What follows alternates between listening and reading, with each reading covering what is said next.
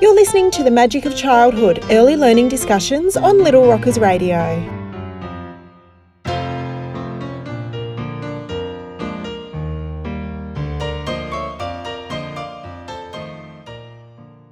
Today we are looking at the exceeding themes. The revised National Quality Standard now includes information about the three exceeding themes which services must demonstrate for any standard to be rated as exceeding NQS. To find out more about this, we are talking to Heather Barnes. Heather was awarded an Order of Australia Medal in the 2015 Queen's Birthday Honours List for service to early childhood education. She works as a trainer and consultant throughout Australia, assisting educators on their professional learning journey, and believes that the National Quality Agenda is the most significant development for early childhood education and care in decades. She feels privileged to assist educators in their understanding of the requirements of the NQS and the frameworks and to identify quality improvements. that was a long intro. Hi, Heather, how are you? Hello, Sarah. Thank you very much for inviting me to be part of this podcast. Can we start with the basic question? What are the three exceeding themes which services must demonstrate for any standard to be rated as exceeding NQS? Very good question. Because I'm thinking that there will be some educators out there who perhaps don't know what those themes are. Um, I know that most services uh, would know, or service management would know, that in order for uh, services to be assessed at a rating exceeding, that they must meet these three standards. And the reason why these have been introduced was because there was a um, feedback during the consultations two years after the introduction of the NQF, and many people felt that there needed to be more transparent clarification around what services need to have in place in order to receive an exceeding rating and guidance for assessors so that they're more consistent as well in their rating. So as a result, the three themes were designed to provide services as well as assessors with guidance about the sort of practice that could be identified as going above and beyond what's needed to meet the standards. So those three themes, for those who haven't seen them before, are firstly that practice is embedded in service operations, that practice is informed by critical reflection, and that practice is shaped by meaningful engagement with families and or the community. So in order to re- receive an exceeding rating for any standard, assessors will be looking at whether the service is demonstrating practice in each element within that standard that is above and beyond in order for them to get that rating. So also in order to receive an exceeding rating for the quality area, each standard needs to be rated at exceeding. So this is a change from previously because before if you had three standards you know you only needed to have two standards at exceeding in order to get an exceeding rating. But that's been changed now that each standard needs to be rated at exceeding. To receive an overall rating of exceeding, they need to have at least four out of the seven quality areas rated at exceeding, so that's more than half the total. And at least two of those four quality areas need to be from quality areas one, five, six, and seven. So that's um, not cha- that's not a change. That's always been part of the way that services were assessed for exceeding, but a lot of services don't know that. So those four quality areas are considered to be really crucial in terms of outcomes for children. So that's um, program and um, educational program and practice, relationships with children, collaborative partnerships with families and community, and of course governance and leadership. Do you know percentages on how many centres are rated as exceeding? I don't off the top of my head, but I know where we can find out the answer to that question, and that is to go into the ACECQA website and look for the quality trends. They produce a quarterly document um, every year, so four times a year, that show, uh, and it's a really good document if you're looking for statistics because it, it includes a breakdown of quality areas, so how many services are meeting or exceeding in each quality area, and it also gives a breakdown in terms of states and territories. So that's a really useful place to look. So, for anyone who's listening who wants to evaluate where they are at, how does a centre effectively evaluate where they are currently? Yeah, that's a really good question. And because we always like to think that people are continuously looking at their practice and, and wanting to improve, even the excellent services, uh, the ones that are rated at excellent, are continuously looking to see, you know, what else could we do? Is there something that we could do better? And so on. And I always suggest to services that the first thing that I would do would be to carefully look at the last assessment and rating report. Because sometimes when the report's received, people read it and they think, oh, good, thank goodness that's over. and it goes in a, in a file. Um, but actually, it's really important to look at all of the suggestions for quality improvement that have been included in that report. And then for services to check whether those quality improvements have actually been implemented. The next thing that I'd be doing is uh, re- suggesting that they review their practice against um, examples of what assessors may observe, discuss and cite that are all in the guide to the NQF. So even if educators and management were familiar with the original guide to the NQF, um, since it was revised, it's really important to read the fine print because there's been many revisions at the meeting level as well as the introduction of the information about the themes. And the reason I know about this is because I was asked by ACECQA to be one of the writers for the revision. So um, I'm fairly familiar with where that that um, devil's in the detail. So yes. it's important for people to really look.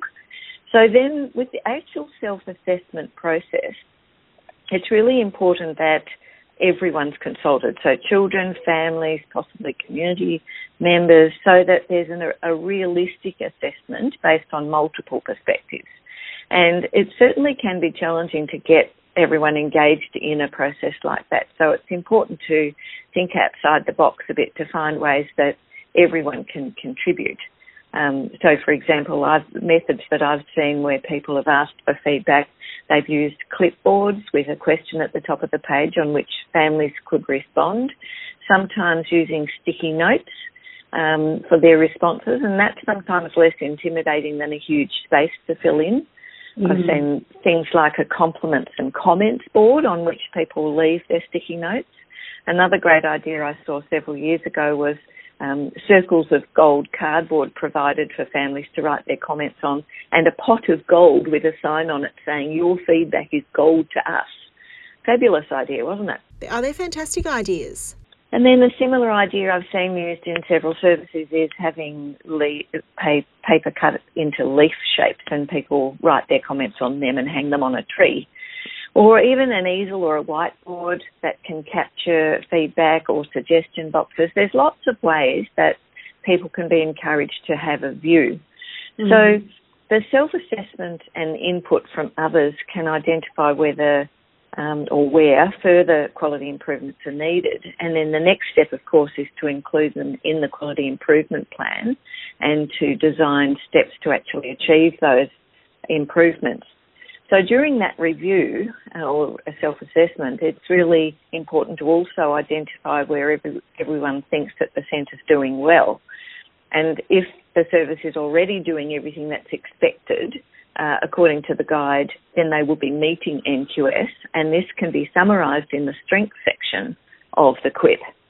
But one hint for services is it's best not to repeat exactly word for word what's in the guide because assessors know that language really well, yeah. but to actually summarise using examples of what they are doing in their service. Mm-hmm. And then once um, everybody's done all that part of it, and if everyone thinks the service is going beyond and above or above and beyond what's expected at that meeting level, then it's time to look at the exceeding themes to see how the service might go meeting those as well. So in the revised template for the QIP, there's a space for each exceeding theme following every standard. So there's a space for strengths and then there's a space for detailed explanations of how the service is actually meeting each of the themes. How may these themes be practically applied within uh, education and care services and used by educators? Can you give us some examples of practices that have been identified as going above and beyond what is needed to meet the standards? Um, look, I do think that uh, there's similarities across services that, that are exceeding, and that is firstly that there's a really strong vision um, that everybody within the service has the same um, I guess, uh, view of what is best practice, and that is very much influenced by the management, the leadership at the at the top, um, and particularly the, the educational leader. So, if services are supporting the educational leader to work closely with the educators, then a lot of that filters through so that everybody's voice is heard and everybody is on board. So uh, sometimes, you know, you get pockets of excellence. So you might have one room that's absolutely fabulous and then another room that's not. And mm. so obviously it's really important that the service overall, um, it's a consistency of practice approach. So I think one of the, the most important visual things, and I wish I had a little image that I could send you. Um, well, I do, but I can't do it on a podcast. Um, the, the three themes uh, interrelate and overlap with one another. So I often show educators that it kind of looks like a Venn diagram with three overlapping circles. In other words, although there's three distinct things that they're looking for, uh, they also overlap and interrelate with one another. So mm. the first thing that's important for educators and, and the service overall to look at is to really um, drill down into the guidance for each exceeding theme that's provided in the guide. Uh, and the wording of the guidance that's included there has had to be fairly general as it's important obviously that it needs to apply to every setting long day care, family day care, kindergarten and OSH, as well as apply across Australia in metropolitan, regional and remote locations. Mm-hmm. And it also reflects that each service may be going above and beyond in their own unique way. For example, um, one service may have established a relationship with a local Aboriginal group who's given has, has helped them um, find a name for each of their rooms in Aboriginal language. Another service may communicate with their families via notes in the lanyard because children are bussed in from community each day. So the ways that services connect with families and communities might be completely different depending on where they are. Mm. So probably the best way of, exa- of, exploring this is to give you an example. So, in the first exceeding theme, where practice is embedded in service operations, the first thing assessors will do, obviously, is to read the QIP really carefully because they want to read what the service thinks um, that they are doing that's above and beyond under uh, those three themes. And then, of course, they observe during the day, during the visit, and they will have conversations as well. So in the first exceeding theme, the one about being embedded, they're looking to see whether practices firstly align with the service's philosophy, also that the principles of practice that they, and also align with the practices and principles of the approved learning framework, and whether the policies and procedures um, are aligned as well. So um, so that consistency of practice is about the experience that every child in every room and the practice of every educator is considered. So just as I mentioned before, it's across the service. And um, if it's embedded, all educators will have um, a deep understanding of the requirements of that particular standard that they're looking at and will demonstrate a commitment to high quality practice at all times. So in other words, it's not just what happens on the day for the assessor. It's yes. something that consistently and confidently happens regardless of who's watching. So if we look at standard 1.1, for example, which is the educational program one, um, it talks about uh, the program enhancing each child's learning and development and how the service uses the approved learning framework, uh, whether the, the program is child centred and whether all the aspects of the program is used, are used as learning opportunities. And so the guidance in the embedded themes suggests things like all the educators working collaboratively with the educational leader. So services could describe exactly how that happens. For example, how is it collaborative? Mm. So, does the educational leader spend time observing the program and practice in each room? How are educators encouraged to seek advice or support if they need it from the educational leader? And what does the service, what time does the service allocate for this to happen? What sort of research does the educational leader need to do to stay up to date, or how do they do that? And how is information shared with the team? So, um, there are lots of different ways, of course, uh, depending on the context and the uniqueness of the service. But one service I know uses the South Australian um, the 3R document. It's called Reflect, Respect, Relate. And it was a resource that was sent out to all services back in 2009. So they should still be on a shelf somewhere. Um, and it's a way of assisting educators to review their four things their relationships with children, their learning environments, children's well-being, and their involvement in their curriculum. And the, the resource um, helps educators to self-assess. And in this particular case, I know that the educational leader goes into each room and assesses those four variables as well. And then they discuss the findings together. So you mm. can see that, that that is a very collaborative approach. The other one of the other suggestions in Standard 1.1 is that um, educators are able to explain how their practice and their pedagogy or their curriculum decision making aligns with the service philosophy. So um, it would be important for services to think about well, how do we make sure all aspects of our philosophy statement are understood? Um, mm. Are all educators able to explain how the philosophy statement guides their practice. So an example that I saw that I thought was great was um, uh, in actually in a, uh, uh, an exceeding theme on on a quip was that the service described how their philosophy is reviewed annually and how feedback is encouraged, uh, and that the philosophy reflects the current beliefs and values of the staff who currently work there. And they talk about how it also guides their policies and procedures. And then they give an actual example of how they choose a sentence or a phrase from the philosophy and display it in each room. And during the week, the educators add a sticky note describing how they do it. So, for example, if something is in the philosophy about partnerships with families, then how did they actually work in partnerships with families during that week? So it might be we had a conversation over um, the fact that a child had had a, a bad dream the night before. Or, mm. you know, it's just little things like working with a family who'd lost their child's coat instead of rolling mm. their eyes and thinking, oh, not again, and why didn't they put a name in it? Actually realising that that's a serious concern for that family and let's help them.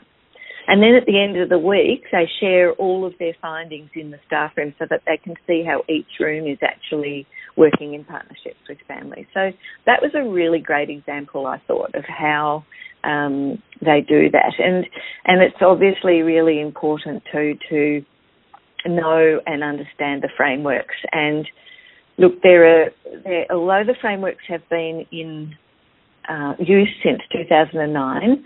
Um, there are new educators and people that have returned to the workforce who perhaps were never able to engage in any training around the framework, so they've been they've been able to sort of know and understand them just by reading them. But an example of exceeding practice may be that a service may write into their orientation procedures that they expect every educator to have reread each of their frameworks before they begin work.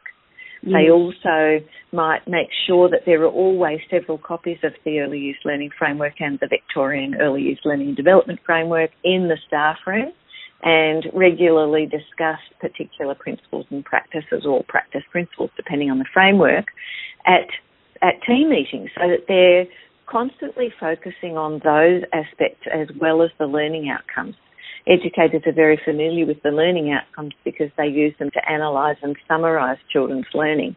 And mm. an example would be that they might have quizzes or games or other fun ways for helping everyone to understand well what does that particular principle mean. So those are just some examples and, and obviously it's up to a, an individual service to describe what works best for them and what they're doing um, that they think is going above and beyond. And so obviously our time is limited today, so we can't go through every one of the themes, but hopefully that's given a, a few ideas about how they might approach it. What it highlights to me in those examples is that it doesn't have to be overly complicated, does it? It's just simple reporting and understanding. You don't need to overthink it too much. It's uh, uh, it's a simple communication of tasks. Yeah, and look, I think one of the things that is really useful about the self-assessment process is that many times they actually find when they're looking at the exceeding themes, oh, we do that already. Oh, we do that. Mm. Oh, we do that. Oh, we do that. So it, it may be very common practice to them, but other services have never thought of doing it that way. Yes. And so that's why the uniqueness of, the, of, each individual setting is so important. So even um, services, even management um, structures where, you know, there might be six or more services all under the same management, each individual service is quite unique. And often they don't visit each other and they don't see what each other are doing. So they don't realise that it's actually very unique to us that we do yeah. that. And that's where networking and the conferences like the Australian Childcare Alliance that you're speaking at are quite handy because centres get a chance to talk to each other and find out what works well. And I think in, in relation to that, one of the things that um, people may not know is that the services that have received the excellent rating are always really happy to share what they do that's part of the obligation of, you know, having an, an excellent rating is that they're regarded as lighthouse services that are shining their light on others. Um, obviously, you'd need to contact them in, and um, arrange a mutually convenient time to visit. But I've even taken people from interstate to our Victorian excellent services so they can see what we do here. And, you know, they, they often are just blown away. They've never thought of doing something like that. So just as an example, uh, Jindi Woraback out at St Albans, um, they they do some amazing things out there, and it, I can't even begin to describe some of the things they do. But one time when I was visiting, they have quite a large foyer, and so they had a giving tree in the middle of the foyer, and people had who had toys that their children had outgrown or clothes they'd outgrown or um, excess lemons or whatever, they would put them all under the giving tree and people would just take what they needed and bring something else back. It was a really lovely connection to community and um, another service that I visited, uh, a local fellow um, had a little garden that he'd uh, had actually sown in the grounds of the childcare service, so out the front and lots of veggies and th- fruit and things. And he used to set up a little stall out the front, and families could come and take the produce on their way in. So, um, you know, there's lots of fabulous ideas out there, and and and often it is about reaching out. And as you said, um, professional networking is is so valuable um, through conferences like you know reputable, fabulous people like the Australian Childcare Alliance and the Together We Grow conference that's um, put on every year with the state government support through um, Ella and Lady Gowrie or Gowrie Victoria, and the Early Childhood Australia conferences that are held every two years. Um, these are really uh, no, I think they're held annually now. I can't keep up. Um, and there's also uh, another great place to get ideas is there's a, an early childhood resource hub, which is an online site that that was uh, funded by the Commonwealth Government Department of Education. And there's a really good resources tab on that site. And everything that's on that site is quality assured. So if people are looking to upskill or find out more information about any aspect, whether it's behaviour guidance or environments or outdoor play or whatever it is that they're looking for, you can just do a search on there and find all sorts of uh, wonderful stuff. And all the old NQS e-newsletters that were emailed out to services in the last few years are still available on that site.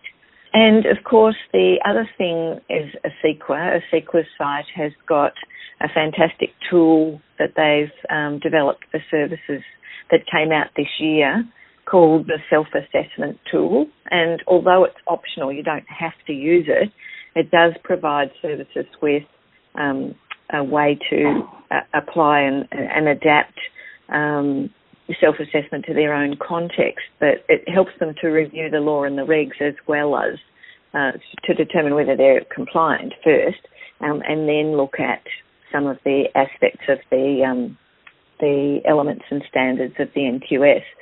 So if people are looking for that self-assessment tool, there were details in the ACECQA newsletter um, issue three at the start of this year.